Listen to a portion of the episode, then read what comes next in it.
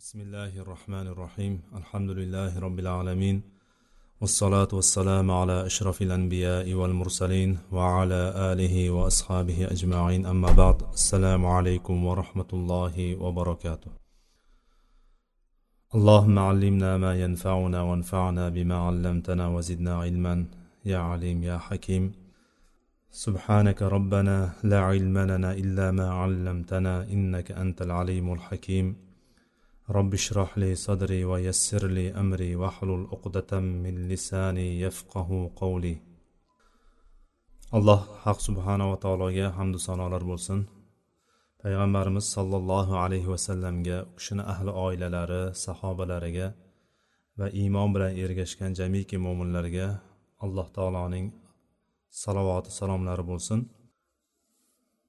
aqidadan o'qib kelayotgan kitobimizdan beshinchi iymon rukunlarining beshinchi rukniga kelib to'xtagan ekanmiz. O'shanda davom etayotgandik yanada to'g'rirog'i. O'tgan darsimizda qiyomatni kichkina alomatlari haqida gaplashgandik. Inshaalloh bugun o'sha qiyomatning alomatlarini davom ettiramiz. Qiyomat alomatlaridan katta alomatlarga kelib to'xtagan ekanmiz.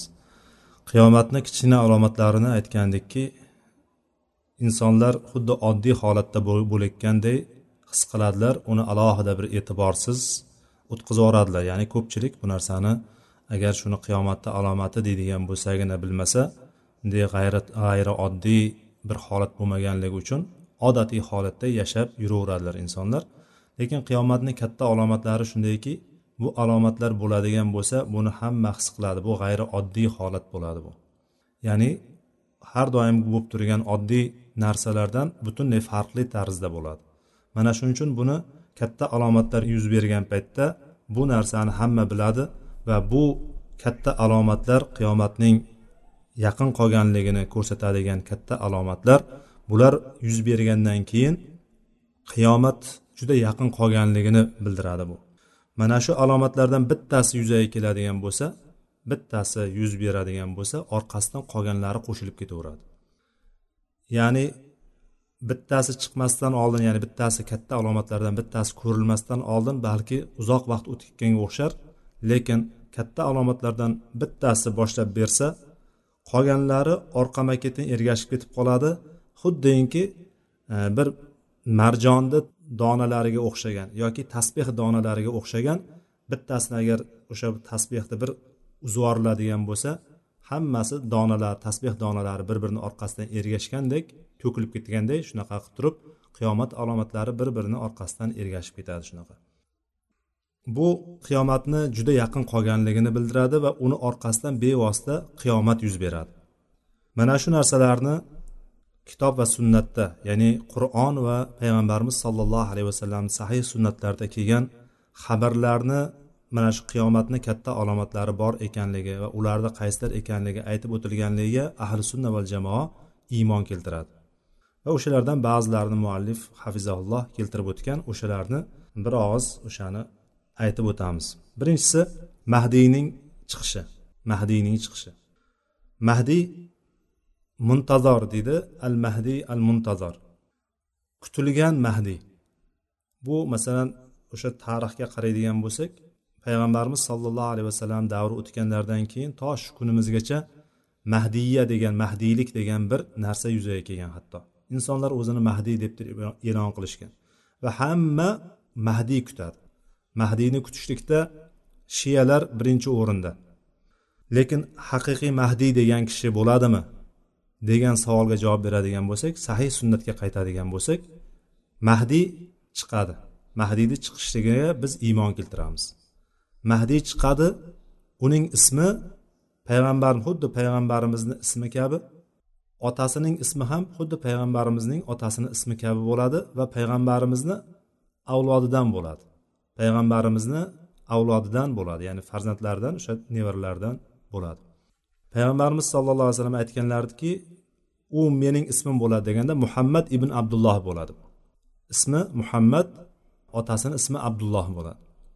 Lekin u bilmaydi o'zini mahdiy ekanligini.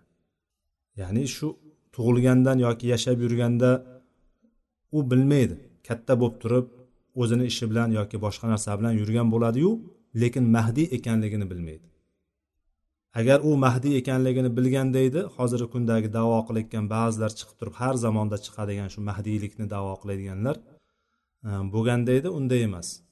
Bu kishi bir kechada alloh taolo u kishini isloh qilib qo'yadi. Bir kishida alloh taolo u kishiga layoqat beradi. Iqtidor beradi. U kishi o'zidagi o'sha layoqatni bilgandan keyin kabani atrofiga kelib turib o'sha makkaga keladi. Makkani atrofida u kishiga bayat beriladi. O'sha kunda musulmonlar tepasida bir podsho bo'lgan bo'ladi yoki xalifa bo'lgan bo'ladi. O'sha kishi o'lgandan keyin kimni saylaymiz deb turib kimni qo'yamiz deb turib o'zaro tortishib turgan paytda bu kishi keladi. Bu kishi mashriq tarafdan chiqadi va o'sha kabani yoniga keladi. Va kabani atrofida u kishiga hamma bayat beradi.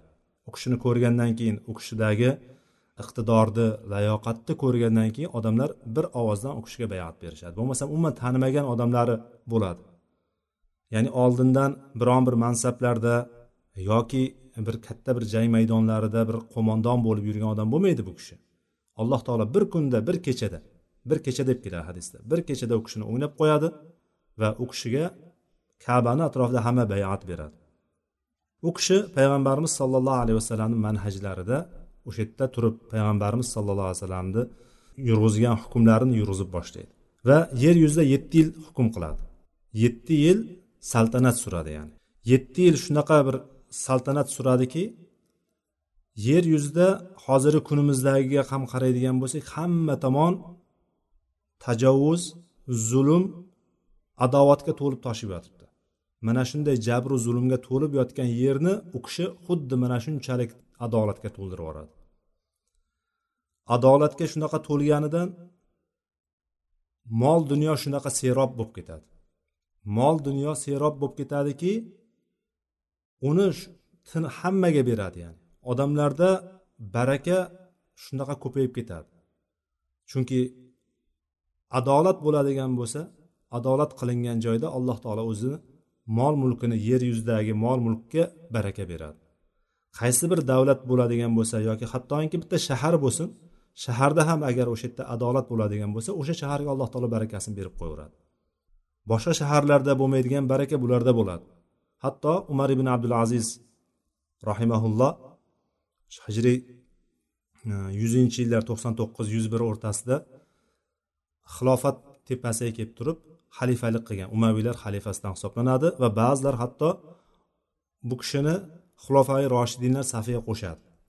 U kishi haqiqatdan ikki yil uch yil atrofida uch yilga bormaydigan bir muddat ichida xalifalik qiladi lekin xalifalik qilgan paytda butun hamma tomonda adolatni qilganligidan alloh taolo u kishiga katta barakalar berib tashlaydi. Davlat barakali bo'lib ketadi. O'sha kunda ba'zi bir undan keyingi anavlarda aytiladiki tarix kitoblarida xazinadan bir don topildi. Bug'doy doni topildi. Bitta doni o'sha bug'doyni bitta doni tuxumdek kattalikda deb aytiladi. Ba'zilar bundan yong'oqdek ham deb aytgan tuxumdek kattalikdagi bir bug'doyni doni bo'ladi o'shani asrab olib qo'yilgan ekan. Asrab olib qo'yilganligi ustiga yozib qo'yilganmish. Bu adolat bilan hukm qilingan davrlarda yetishgan bug'doy deb turib bug'doy doni deb turib o'shanga yozib qo'yilgan. Ya'ni alloh taolo g'ayrioddiy bir barakalarni beradi. Xuddi mahdiy ham mana shu yetti yil davomida adolat bilan hukm qilganida yer yuzida qanchalik zulm zo'ravonlik jabrlar to'lib toshgan bo'lsa yer yuzini adolatga to'ldirib yuboradi va alloh taolo ummatga shunaqa katta ne'matlarni beradiki hali ummat bunaqa ya'ni insoniyat desak ham bo'ladi insoniyat hali bunaqa ne'matlarni ko'rmagan bo'ladi. Yer o'zini butun o'simliklarini nabototlarni hammasini chiqaradi. Osmon o'zini yomg'irini yog'diradi yog'gan yomg'ir foydali yomg'ir bo'ladi. O'simliklarni quritib yuboradigan yozgi kunda yog'adigan yomg'ir bo'lib turib shira tushirib yuboradigan quritib yuboradigan emas yoki yoqqan yomg'ir yog'gani bilan biron bir foydasi bo'lmaydigan yomg'ir emas. Foydali yomg'ir yog'adi alloh taolo manfaatli yomg'irni yog'diradi va yer yuzidan yer o'zidagi bor xazinalarini o'simliklarni hammasini chiqaradi. Hamma tomon farovonlik bo'lib ketib qoladi. Undan keyingisi qiyomatning alomatlaridan yana bittasi dajjolning chiqishligi. Dajjolni chiqishligi haqida dajjol haqidagi hadislarni ham dajjolni kim ekanligini ham ozmi ko'pmi hammamizda ma'lumotimiz bor. Mana shu katta alomatlardan bittasi dajjolning chiqishligi. Dajjol mashriq tarafdan chiqadi xuroson yerlaridan chiqadi va uni bitta ko'zi ko'r bo'ladi. Bitta ko'zi ko'r bo'ladi. Shuning uchun payg'ambarimiz sollallohu alayhi vasallam aytganlarki uni ko'rgan kishi taniydi aslida. Mo'min kishi uni ko'rganda taniydi. Hatto ikki ko'zini o'rtasiga ya'ni peshonasiga ikki qoshini o'rtasiga kofir deb turib kfr deb yozib qo'yilgan bo'ladi. Arabcha harflar bilan. Uni hattoki arabchani bilmaydigan odamlar ham o'qiy oladigan darajada yozuvi bo'ladi. O'shani ko'radi hamma. Va u chiqqan paytda shunaqa katta fitna bo'ladiki odamlar unga ergashib ketib qoladi. Unga ergashmagan odam qolmaydi desa bo'ladigan darajada yer yuzidagi odamlar uni orqasidan ketib qoladi. Chunki u bir zumda bu tarafidan yer yer yuzini bu tarafdan u tarafiga boraoladigan darajadagi quvvat berib qo'yiladi unga. Shunaqa tez yuradigan quvvatni berib qo'yadi alloh taolo. Va unga yetmish ming yahudiylar ergashadi. Yetmish ming yahudiylar unga ergashadi. Ular o'sha dajjolni biz kutib turgan iso deb turib ergashadi unga. U shunaqa katta fitna bo'ladiki payg'ambarimiz sollallohu alayhi vasallam undan qattiq ogohlantirganlar.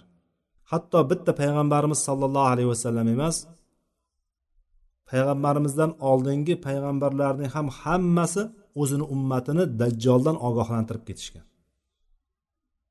Buni fitnasi shunaqa katta fitna bo'ladi.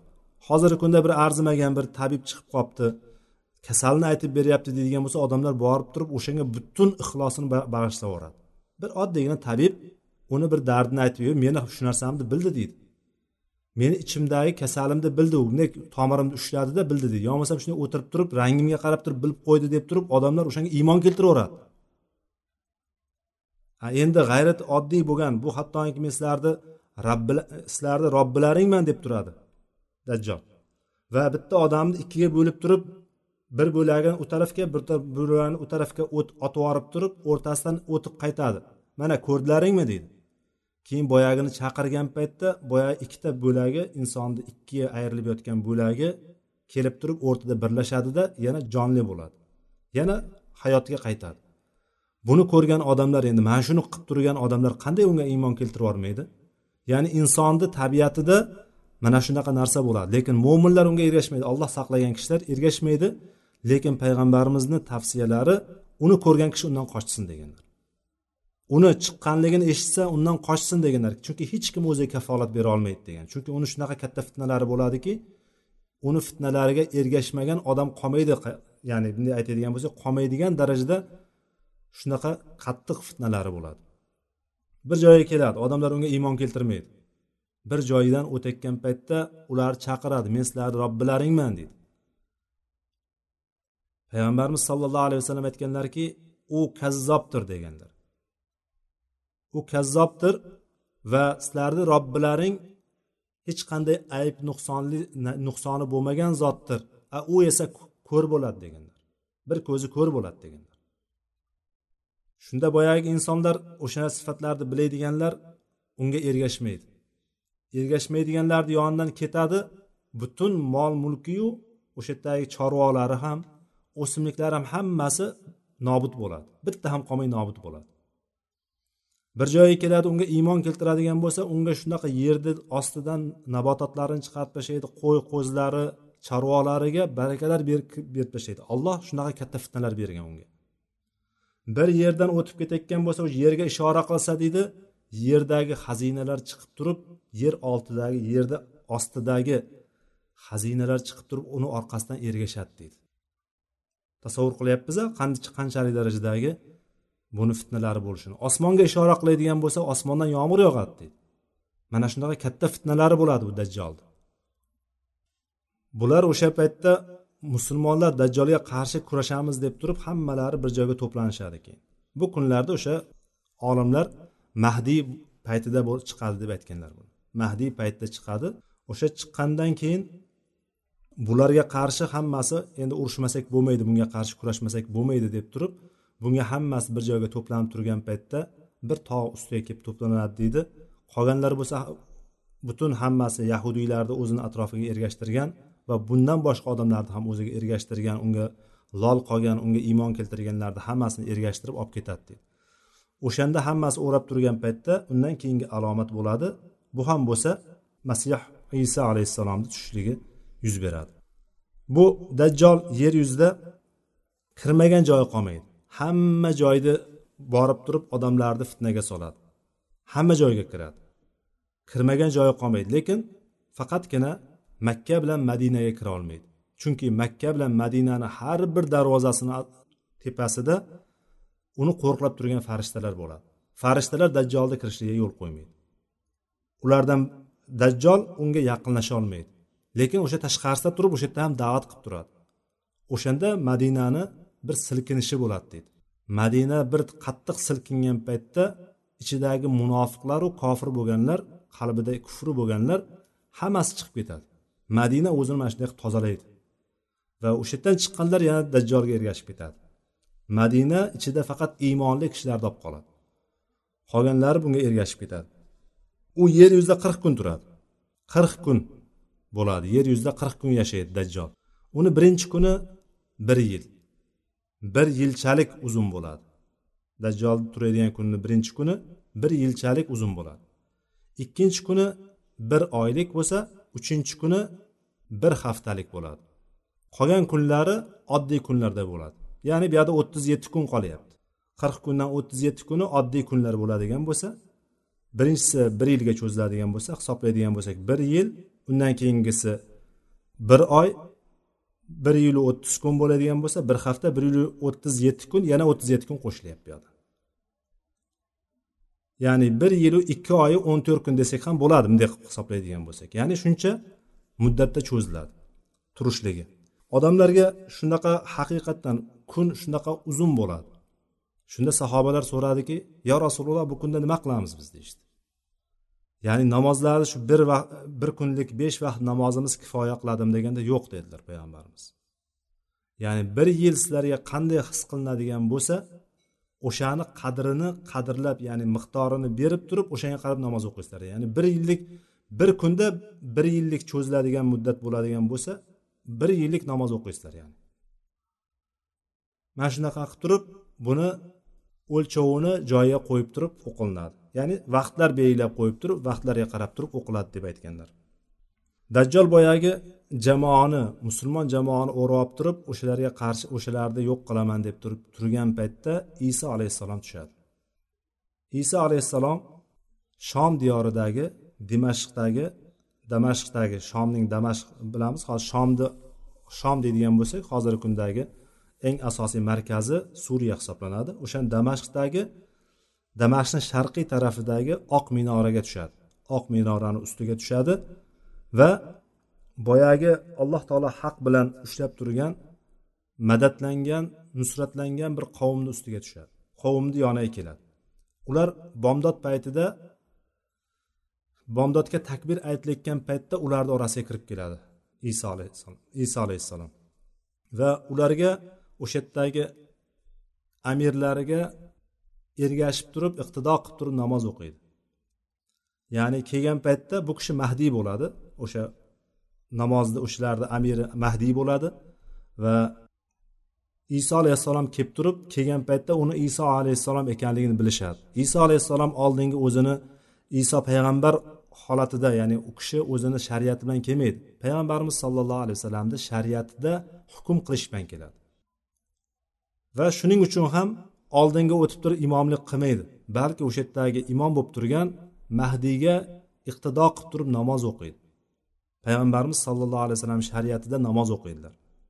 Keyin u kishi lut darvozasi o'sha sharqiy tarafdagi baytul maqdisdagi lut darvozasini atrofida dajjolni o'zini bir nayzasi bilan sanchib o'ldiradi boyagi. Dajjol u kishini ko'rgan paytda qochadi dajjol. Qochib qochib o'sha falastindagi baytul maqdisga keladi. Baytul maqdisda u kishi o'ldiradi. Va yer yuzida islom shariati bilan hukm qiladi bu kishi. Krestni ya'ni xochni sindiradi. Xoch ya'ni o'sha kungacha bo'lib kelgan iso masihiylar ya'ni hozirgi kundagi xristianlar ulug'lab kelayotgan o'sha bo'yniga osib olib turib yo bo'lmasam katta hamma joylariga cherkovlariga yuqoriga qo'yib qo'ygan xochni u kishi sindiradi. Ya'ni xochni yo'qotadi.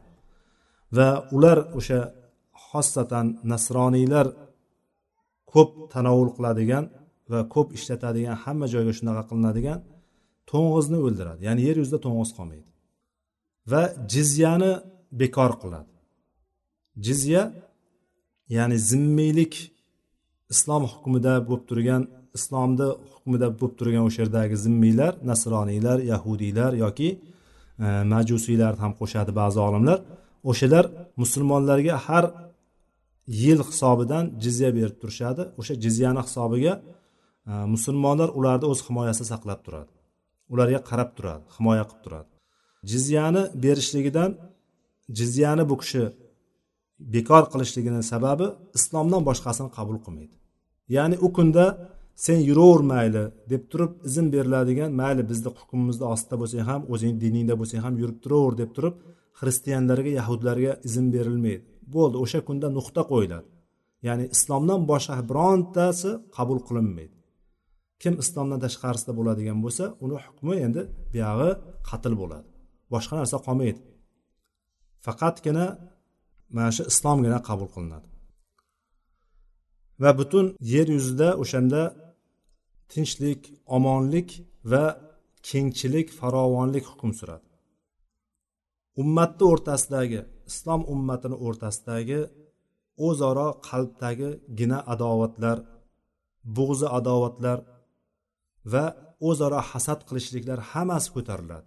Qalblar ham hattoki toza bo'lib ketadi. Qalblarni ham alloh taolo ularni qalbidan mo'minlarni qalbidan o'sha kunda iso alayhissalomni atrofida to'plangan mo'minlardan qalblaridagi gina kuduratni bug'zi adovatni o'zaro hasadlarni hammasini ko'tarib tashlaydi. Va xayr va baraka umumiy bo'ladi. Xayr va baraka shunaqa to'lib toshadi. Hatto shunaqa darajada mol dunyo ko'payib ketganidan biron kishi molga rag'bat ham qilmay qo'yadi. Molga o'sha chiqarilgan zakotlar ham qabul qilinmaydigan darajada bo'libdi odamlarda mol dunyo shunaqa ko'payib ketadi. Va urushlariga ham nuqta qo'yiladi. Yer yuzida bironta urush degan narsa bo'lmaydi. Bu iso alayhissalomni kelgan paytda dajjolni o'ldirgandan keyingi bo'ladigan hukmlar. Undan keyingi alomatlardan bittasi yajuj va majujlarning chiqishi. Yajuj va majujlarni odam farzandidan bo'lgan odamni avlodidan bo'lgan ekanligini bilamiz va bu o'sha zulqarnayn qissasidagi kahf surasida kelgan o'shanda ikkita qavm qavmlar bo'ladi. Qavmlar kelib turib zulqarnaynga shikoyat qilishadi. Yajuj mavjujlar yer yuzida butun ulardan zarar ko'ryapmiz. Hamma tomonda buzg'unchilik qilyapti. O'shanga qarshi biz bilan ularni o'rtamizda bir to'g'on qurib qo'ysang. Ya'ni ular bizga kela olmasa biz ham ularga borolmaydigan qilib turib bitta to'g'on qurib qo'ysang deb turib iltimos qilishgan paytda va senga hattoki bunga xaraj ham to'plab beramiz senga pul ham beramiz evaziga qilgan ishingga deganda de, kishi sizlar sizlar menga beradigan narsalarni keragi yo'q. Men ollohdan ollohni beradigan narsasi sizlarni beradigan narsalardan yaxshiroqdir deb turib o'shanda bir to'g'on quradi. Ikkita tog' orasiga ya'ni ularni kelayotgan joyi ikkita tog' orasidan chiqib kelayotgan joyi bo'ladi. O'sha chiqib kelayotgan joyga katta to'g'on quriladi. O'sha to'g'on qurilgandan keyin ular to'g'onni narigi tarafida qolib ketishadi. Ular ollohni izni bo'lmagunicha ular undan na teshib o'ta oladi uni. Na ustidan oshib o'ta oladi. Mana shunday o'sha yerda qolib ketadi. Qiyomatni katta alomatlari yuzaga keladigan kungacha alloh xohlagan davrgacha ular o'shani orqasida qolib ketadi. Ba'zi rivoyatlarda o'shalar kelib turib teshib o'tolmaganini biladi devor teshira olmaydi. Shunaqa qattiq cho'yandan bo'lgan to'g'on qurilganligi uchun uni tesha olmaydi. Ustidan ham oshib o'ta olmaydi ustiga chiqa olmaydi. Endi bular tagidan kovlab o'tamiz deb ko'rishadida har doim kovlaydi deydi. Kovlab kovlab kovlab yaqin qolganda ketdik deydi bo'ldi endi. Ular asosan kechqurun ishlashadi kunduzi qaytib ketishadi dam olgan. Ular o'sha yerda ko'payib yotaveradi.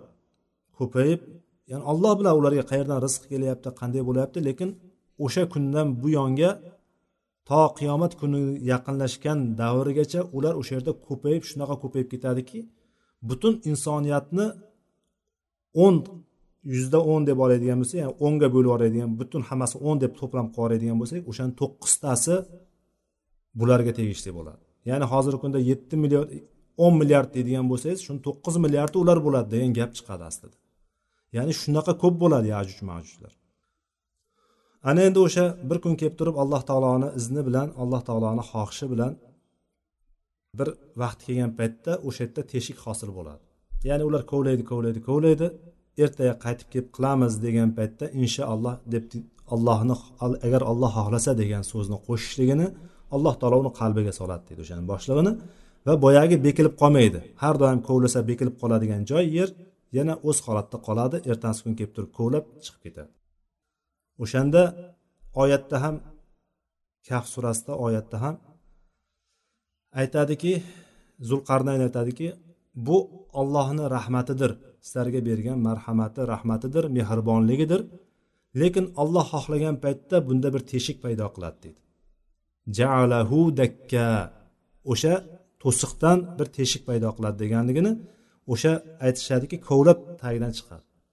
Chiqqandan keyin ular butun tasavvur qilinglar hozir yetti milliard odam bor deydik yetti milliard atrofida odam bor desak ular shuncha joylarni egallab qo'yyapti. Agar bir joyga to'planadigan bo'lsa ularni qayerga sig'dirishni ham tushunishlik qiyin bo'lib ketadi hatto. Yetti milliard odamni bir joyga to'playdigan bo'lsa. Endi ular bir joydan chiqib kelyapti. Chiqib kelayotganda bu yetti milliardni to'qqizga ko'paytirsangiz qancha bo'ladi? Oltmish uch milliard bo'ladi. Oltmish uch milliard odam chiqib kelyapti deylik hozirgi kundagi anonsda agar shu kundagi odamga nisbatan. Lekin butun odam avlodini to'qqizdan o'ndan to'qqizi bular deb aytilingan hadisda. Shunday chiqib kelgan paytda tasavvur qilyapmiz endi. Hamma teshik tepalikdan hamma tomondan ular xuddi bir chigirtkalarday yog'ilib keladi. Mana shu yog'ilib kelishligini min kulli hadabi yansilun deb keladi oqib keladi ular. Har bir tepalikdan oqib kelishadi. Va oldidan chiqqan biron bir narsani qo'ymaydi. Oldidan chiqqan o'simlik bormi hayvon bormi suv bormi hamma tomonda hech narsa tep tekis qilib ketaveradi. Buzib tekislab toptab vayron qilib turib payhon qilib ketaveradi. Hatto suvni bir tarafdan bir ko'l bo'ladi ko'lni bir tarafdan o'tib ketib turib suv ichishsa suvni bir hovuch bir hovuch bir hovuch ichib o'tadi ichadigan har bittasi. Chunki e, insonda agar ular ham inson toifasidanku inson inson toifasidan bo'lsa nari borsa bir paqir suv ichar deylik. Sal biroz e, ular yovvoyiroq yajuj majuj ya bular. Yajuj majuj bo'lgandan keyin balki bular bir paqirdan suv ichsin deylik. Bir hovuchdan deb keladi aslida o'sha ulamolar aytishganda bir hovuchdan suv ichib o'tganda ham уже orqadagilar orqa safdagilar kelayotgan paytda boyagi ko'lda nami qolgan bo'ladi yerda loyi. E bu yerda suv bo'lgan ekanda deyishadi hatto. Bir ko'lni suvini ichib o'tib ketadigan darajadagi insonlar tasavvur qilavering mana shundaqa katta bular fasod yer yuzida butun hamma tomonni fasodga to'ldirib yuboradi keyin oxiri alloh taolo ularga bir o'zini balosini jo'natadi. U ham bo'lsa bir mayda qurtlarni jo'natadi. Osmondan qurtlar yog'adi. Ba'zilar ilonlar deyishgan qurt yog'adi. Kichkina qurtlar yog'ib turib ularni miyasini kemiradi. Tushgan qurt miyasini kemiradi va ular bir paytni o'zida bitta insonni o'lganidek butun chigirtkalar shunday bir qomin bir chekkadan o'lganda shu chigirtkadek hammasi bitta qomin o'lib ketadi. Hammasi bir paytda o'ladi. Va yer yuzi o'likka to'lib ketadi. Va alloh taolo bir qushlarni jo'natadi bo'yinlari xuddi tuyani bo'yniga o'xshagan bir katta katta qushlarni jo'natadi. Mana shu murdalarni to'plab bir joyga olib borib tashlashadi va uni orqasidan alloh taolo bir yomg'ir yog'diradi. Ularni ulardan qolgan loshlarini murdalarida qolgan qoldiqlarini yuvib ketadi. Mana shunday qilib turib alloh taolo bu baloni ham ketkazadi bu ham qiyomatni katta alomatlaridan bittasi ekan. Undan keyin uch marta katta yer yutishi bo'lishligi yer yutishi. Bu yer yutishlari bittasi mashriq tarafda bir bo'ladi ya'ni quyosh chiqar tarafda sharq taraflarda bir bo'ladi. Undan keyin e, mag'rib tarafda ya'ni shu kunbotar tarafda bir bo'ladi va jaziratul arab ya'ni jaziratul arab bu hozirgi kunimizdagi arab yarim orolida ham bir marta yer yutishi bo'ladi. Bular ham hammasi bu aytilayotgan narsalarga birontasiga ham hadis keltirib yoki bo'lmasa dalillarni keltirmayapmiz chunki bularni hammasi o'sha dalillardan kelib chiqqan holatda yozilgan. Shuning uchun alohida alohida to'xtamayapmiz. Undan keyin bir duxon chiqishi. Duxon bu tutun juda quyuq tutun chiqadi. Osmon bilan yerni o'rtasini qoplaydi va bittagina shaharda emas bu. Ba'zilar o'sha anavda e, boyagi o'n birinchi sentyabrda amerikada portlagan boya egizak binolardan chiqqan tutunni o'shani mana shu alomatlardan bittasi deb aytishganlar bo'ldi. Har bir davrda mana shunga o'xshagan shu bo'lsa kerak mana shu bo'lsa kerak deb aytilgan alomatlar juda ko'p. Shulardan bir misol keltiradigan bo'lsak ibnul asir rahimaulloh o'sha mo'g'illar chiqqan paytda bular shu yajuj majujlar bo'lsa kerak degan gaplarni ham aytishganlar bo'lgan. Lekin u yajuj majuj emas deb turib aytilingan. Ya'ni xullas har bir davrda aytilinadi. Hozirgi kunda ham xitoylarni masalan shunaqa ko'payib ketganligidan xitoylarni ham yajuj majuj bo'lishi mumkin degan gaplar bo'ladi. Olloh biladi buni. Eng yaxshi biluvchi ollohdir biz g'aybdan xabar berilgan kitobimiz qur'on yoki payg'ambarimiz sallallohu alayhi vasallamdan kelgan sahih sunnatga ko'ra nima deyilgan bo'lsa o'shani boricha iymon keltiramiz. Uni vaqt ko'rsatadi vaqt kelishligi bilan o'sha vaqt kelganda vaqti kelganda yuz berganda ana o'shanda ha bu shu ekanda deb ayta olishligimiz mumkin ungacha bir narsa deya olmaymiz. Xullas quyuq tutun bo'ladiki yer bilan osmonni o'rtasini to'ldiradi va bu butun mashriqu mag'rib butun dunyoni egallaydi bu. Faqatgina ba'zi bir qishloqda yoki ba'zi bir shaharda yoki ba'zi bir yurtdagina bo'lib qolmaydi. Butun yer yuzini qoplaydi bu. Mana shunaqa katta tutun bo'ladi. Mo'minlarga buni ta'siri bo'ladi. Albatta tasavvur qiling hozir agar bir osmonni qatlamini bir azon qatlami ochilib qolibdi degan paytda qanchalik insonlar zarar ko'ryapti? Yo bo'lmasam hozir bir quyuq bulut bo'lsin dimdan odamlar qancha qiynaladi? Dim bo'lib ketadi havo. Nafas olishligi qiyin bo'lib ketadi. Endi tasavvur qilyapmizki shu bulutlar bilan yerni o'rtasida quyuq bir tutun bor. Bu tutun albatta ta'sir qiladi. Insonlar nafas olishligi qiyinlashishiyu yurak kasallari borlar infarkt bo'lishiyu insult bo'lishiyu ya'ni buni asarlari ya'ni ta'sirotlari juda ko'p. Mana shu holatda mo'minlarga xuddi bir yengil bir shamollashdek bo'lib o'tadi bu. Inson shamollaganda Э, yengil shamollashdan nima bo'ladi? Tumov bo'ladi. O'sha tumovday o'tadi ketadi. Burni oqishligi mumkin ozgina tomoq qichishligi mumkin ozgina yo'talishi aks urishligi mumkin. Mana shu qadar mana shunday narsa bilan o'tib ketadi bu. O'shanday ta'sir qiladi bu. Lekin kofir va munofiqlarda har bir teshigidan kiradi deydi. Har bir teshigidan kirib butun anavlarda teshigidan kirgandan keyin hamma tomoni shirib chiqib ketadi deydi mana shunaqa ta'sir qiladi. Kofirlarga bo'lsa mana shunday ta'sir qiladi deb turib aytilinadi undan keyingi alomatlardan yana bittasi quyoshning botar tarafidan chiqishligi odatda biz shu kungacha bilib kelgan narsamiz yer yuzi yaratilgandan beri kun chiqar tarafdan ya'ni mashriq tarafdan quyosh chiqishligini va kun botar mag'rib tarafga botayotganligini ko'ramiz. Quyosh quyoshni bir mana shu alomatlardan qiyomat oldi bo'ladigan katta alomatlardan bittasi bo'lgan paytda quyosh botar tarafidan chiqib keladi. Quyosh botar tarafidan chiqib kelgan paytda buni ko'rganda hamma iymon keltiradi. Ya'ni yuqoridagi alomatlarni shu paytgacha hozir mana nechta alomat sanagan bo'lsak katta alomatlarda bunda iymon keltirishligi insonlar iymon keltirmasdan hali ham o'zlarini jaholatida o'zlarini zalolatida yurgan bo'lishligi mumkindir. Lekin quyoshni botar tarafdan chiqib kelayotganligini ko'rgan har bir inson bor ekan hammasi iymon keltiradi. Lekin iymoni foyda beradimi? Yo'q iymoni foyda bermaydi. Chunki tavba haqidagi boblarda o'qiganmiz tavba haqidagi kitoblarimizdagi tavba bo'limlarini o'qiganmizki tavba eshiklari ochiq turadi doimiy ochiq turadi. Lekin ikkita holatda tavba eshiklari yopilinadi. Ana o'sha tavba eshiklari yopilganda o'shandan keyin iymon keltirgan kishini iymoni qabul qilinmaydi. Solih amali qabul qilinmaydi. O'shandan oldingi qilgan amallarigina qoladi undan keyin qilingan amallarni birontasi qabul qilinmaydi. Ulardan bittasi xos shaxslarga har bir insonga tegishli bo'lgani g'arg'ara o'lim g'arg'arasi kelgan paytda.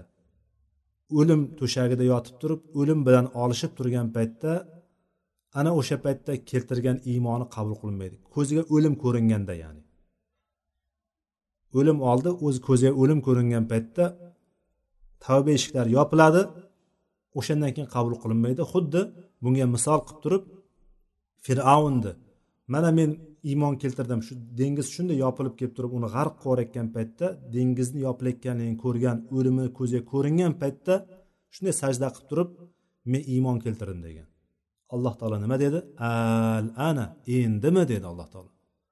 Ya'ni bu degani iymoning qabul qilinmaydi chunki o'lim soating keldi degan bu birinchisi bo'ladigan bo'lsa ikkinchisi hammaga tegishli butun insoniyatga tegishli bo'lgan narsa quyosh mag'ribidan botar tarafidan chiqib boshlagan paytda hamma iymon keltiradi lekin iymoni foyda bermaydi u kunda.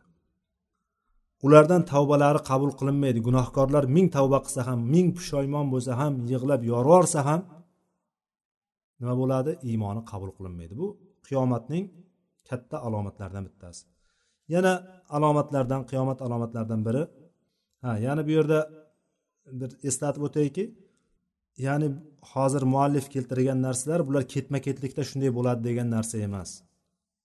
Balki qaysi biridir mana shu kitobda yozilgandek ketma ketlikda kelayotgandiru lekin bular ketma ket mutlaqo shunday bo'ladi degan narsa xayolga kelib qolmasin. Bularni hammasi qiyomatni katta alomatlari ekanligini bilaylik lekin ketma ketligi aynan shunday bo'ladi degan narsaga biz qat'iy bir narsa deya olmaymiz.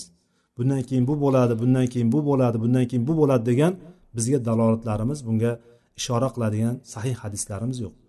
Umumiy sanalgan hammasi. To'g'ri mahdiy chiqadi birinchi. Mahdiy chiqqandan keyin o'sha mahdiy davrida dajjol chiqadi.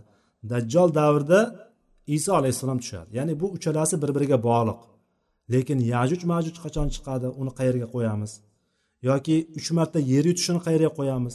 Yoki boyagi duxon qaysi paytga to'g'ri keladi?